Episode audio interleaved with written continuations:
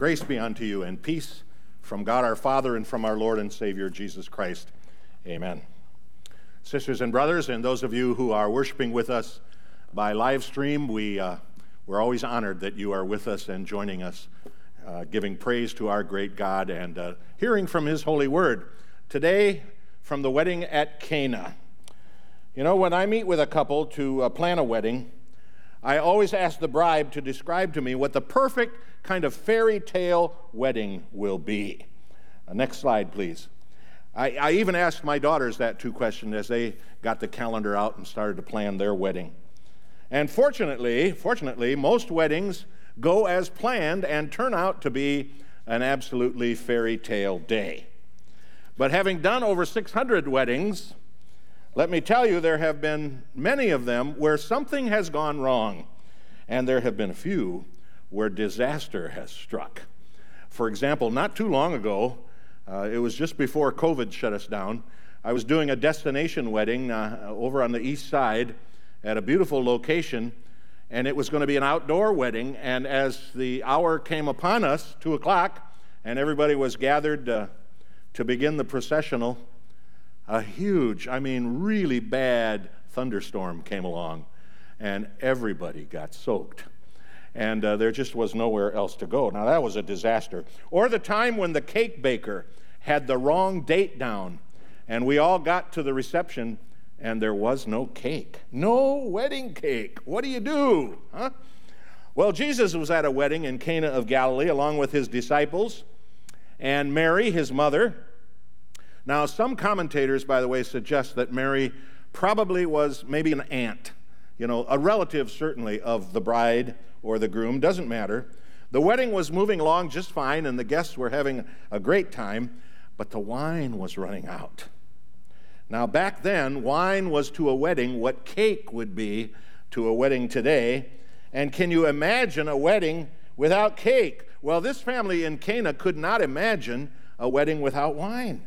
To offer wine was to show respect to those you had invited, and not to have wine was an insult. So what Mary was faced with on behalf of her relatives, it was a social problem. It was no reason to call 911. It wasn't one of those disaster sort of things. But there was no way to sweep the embarrassment under the rug either. So come with me this morning as we delve into this account from John chapter 2, one of the 7 miracles recorded by John in his gospel, although, of course, at the end of the gospel, John says, "Now Jesus did many other signs which are not written in this book. These are written." So in other words, this first one of the 7 was written that you might believe. So that's our focus today. All right, the first of the 7 weddings was done in Cana of Galilee. There you see a map. I've been there. Even today, it's an insignificant town, what we would call a post office and gas station town, a one-stop sign town. Now, you might have thought that if Jesus was going to start showing his glory, manifesting his glory, showing these signs of his divinity, he maybe would have done it right in the middle of Jerusalem, huh? Or maybe he would have gone to Rome and done it right before Caesar, or Athens in the front of all those smart alecks there. But nope, he did it in little Cana. Cana of Galilee. Jesus had started his ministry up at the north end of the Sea of Galilee there in Capernaum. Of course, after his baptism in the Jordan River, he had those 40 days in the wilderness with the devil. And then he started to call his disciples one by one. And the last of the disciples that he called was probably Nathanael, and that's recorded at the end of John's first chapter. And that's the way chapter 1 ends, calling of Nathanael. And then the first words in chapter 2 say, "And on the third day, a wedding took place." So just 3 days after he filled his quota of disciples, he went to this wedding that he had been invited to, he and his disciples, and his mother was there. They were probably relatives. Now, let me say something about weddings in those days. Weddings included not only the family and the friends, but the whole community was involved. And they gathered for as many as 7 days, maybe at least 5 or 6 days. These weddings were big deals, filled with ritual, filled with tradition. We don't know the name of the bride and groom. Truthfully, John doesn't even call the mother of Jesus by her name.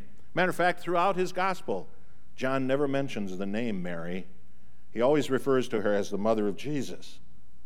Now, we can assume that Jesus' earthly father, Joseph, has already died. Single Mary is there. And we are told that she was told they have run out of wine. Now, why? Why they ran out of wine, we simply do not know. Maybe it was extra hot, huh? And the people drank more than they thought that they would. Maybe there were more people there than they planned from the town, from the community. Or perhaps the family had tried to put this wedding on the cheap, getting away with not purchasing any more than they absolutely had to. Doesn't tell us why they ran out of wine, but that they did. And if the host back then could not provide beverage, very soon the guests would just go home. They would not stay as long as they had planned, and that was not good. So Mary gets this news, and now we ask, how does she handle the problem? She tells Jesus. That's it. That's all she said. She didn't go ballistic. She simply assessed the problem and took it to her son. John Dewey once said, "A problem well stated is a problem half solved." If you can get to what the heart of the problem is, you're halfway along the way to getting it solved. And that's what Mary did. She defined the problem. She didn't explode. She didn't say, well, why didn't you guys plan better? Who in the world's fault is this? Is it the case where if anything right's going to happen around here, I'm going to have to do it? She didn't explode, nor did she implode. She didn't say, oh, dear, this is my fault. I should have checked on this before I ever came. I'm to blame for this. She didn't explode. She didn't implode. It's easy to focus on everything except the solution. Mary didn't do that. She simply looked at this knot of a problem, assessed what the problem really was, and said, Jesus, can you help me untie this? Can you get me out of this mess? Can you count the number of times that we take things to Jesus at the very end of our problems, After we try everything we can to fix our own problems, we say, well, maybe I should pray. What causes us to think of prayer as the last option instead of the first? Well, I can think of two reasons, and they're on the screen up there, that we feel too independent or that we feel too insignificant. Let me explain. Sometimes we're simply too independent. We begin to think that we're big enough to solve our own problems. As a matter of fact, that's kind of the American way, right? Pick yourself up by the bootstraps and find your own solutions. And then at other times we think, well, our problems just aren't that big, insignificant. Oh, of course, Mary can take her problems to Jesus. He's her son. But he doesn't want to hear my problems. Besides, he's got world starvation and weather disasters and warfare and unbelief to deal with. I don't want to trouble him with my little messes in comparison to all that. That's a bad conclusion, folks. Remember the hymn, "Oh, what peace we often forfeit. Oh, what needless pain we bear, all because we do not carry everything to God in prayer." The last thing we should ever worry about is that we would be a nuisance to God. No, all we need to do is take it to him, right? So Mary said to Jesus, they're running out of wine. And his answer in verse 4 maybe troubled you a little bit when Pastor Smith read it. He said, "Woman, what does this have to do with me? My hour has not yet come." Well, first of all, let me clear up that term woman was a term of respect in Bible times. And the "what does this have to do with me" is interpreted by the very next words, "my hour has not yet come." Jesus here is teaching us a lesson in God's timing and human timing. Throughout the Gospel of John, Jesus is very much aware that his ministry is on God's timetable, and it is not predicted by human events. Make no mistake, the Father is in control of the mission of Jesus. And his Son's mission would not be rushed by human events. Remember, I told you this is the very beginning of Jesus' ministry. He's just got done calling the 12. He hasn't even started to teach them yet. And all those people that he had to teach about what the Old Testament had to say and how they were to live their lives in love. And he's got Gentiles and sinners that he's got to reach out to.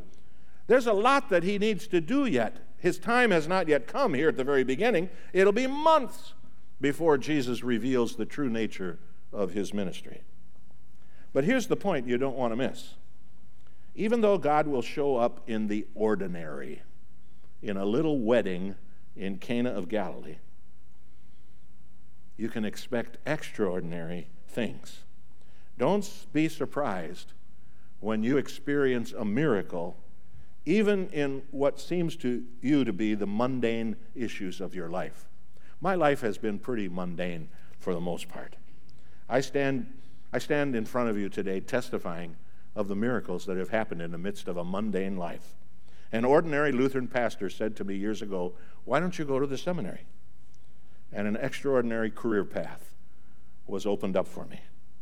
I went to an ordinary district convention in Kent, at Kent State in 1988, and 3 days later I was the Ohio district president. My wife and I were traveling in the bush of southern Nigeria when the car that we were riding in broke down, and an extraordinary miracle of God's grace was delivered to us that day. An ordinary medical test that I took, I mean ordinary, revealed a rapidly growing carcinoid tumor, and due to early detection, I'm cancer-free here today. In the ordinary, mundane ways of life, expect the extraordinary grace and mercy of God. And that's why Mary says, "Do whatever he tells you." She voices her faith when she tells the servants, "Obey him. Leave it in the hand of my son Jesus." Great advice, my friends. Do whatever he tells you. You don't have to do what I tell you. As a matter of fact, you better check my words to make sure they fit along the words of God's truth. We're all fallible. We can all be deceived by Satan. We can all sin, and we do. But God will never mislead us. Remember that proverb, the third chapter of Proverbs, "Trust in the Lord with all your heart. Lean not on your own understanding. In all your ways acknowledge him, and he will direct your path." Good advice. Do what Jesus tells you. So back to the story then. Jesus says to the servants, "Fill the jars with water." So they filled the jars right up to the brim. And then he said to them, "Now take some out and give it to the master of the feast." So they took the water to the master, and when he tasted it, the water had become wine. Someone once wrote about this miracle: the unconscious waters saw their God and blushed. You get it? Blushed. That's a wine. Blushed. The unconscious waters saw their God and blushed. Turned into wine. But did you notice the sequence? First, the jars are filled with water. And then Jesus instructs the servant to take the water, not the wine, it was still water, take the water to the master. Now, if I'm a servant, I don't want to do that. You know why? Here's the problem. What in the world is the master going to say to me if I give him a cup of water? But those servants either had enough naivete or enough faith to trust in Jesus, and so the problem was solved. Note, though, that the water became wine after those servants first obeyed, not before. And we have to ask the question, what if the servants had refused? What if they had said, "No way, I'm not taking this water and giving it to the master"? Or, to bring the point closer to home this morning, what if we refuse? Huh? What if we identify our problems, take them to Jesus, and then refuse to do what he tells us? By the way, that's very possible. Very possible. After all, God asks us to take some pretty gutsy moves, if you think about it. You know, the money is tight in the family budget. You hardly get the bills paid, and yet God tells you to give money to the church, or to take care of the poor. Or you've been offended, you know, somebody has really sinned against you, and God tells you to forgive them. Pretty gutsy things that the Lord tells us to do. Someone at work doesn't do their job, and he says, well, just be patient. You can't see God's face, and yet he says to pray to him like a child praying to his father. Pretty gutsy moves. Do what he tells you. We better not refuse. Now let's look at the close of this account. In John chapter 2, verse 11, what Jesus did here in Cana of Galilee was the first of the signs through which he revealed his glory, and his disciples believed in him. In his gospel, John doesn't use the word miracle. He uses the word sign, right?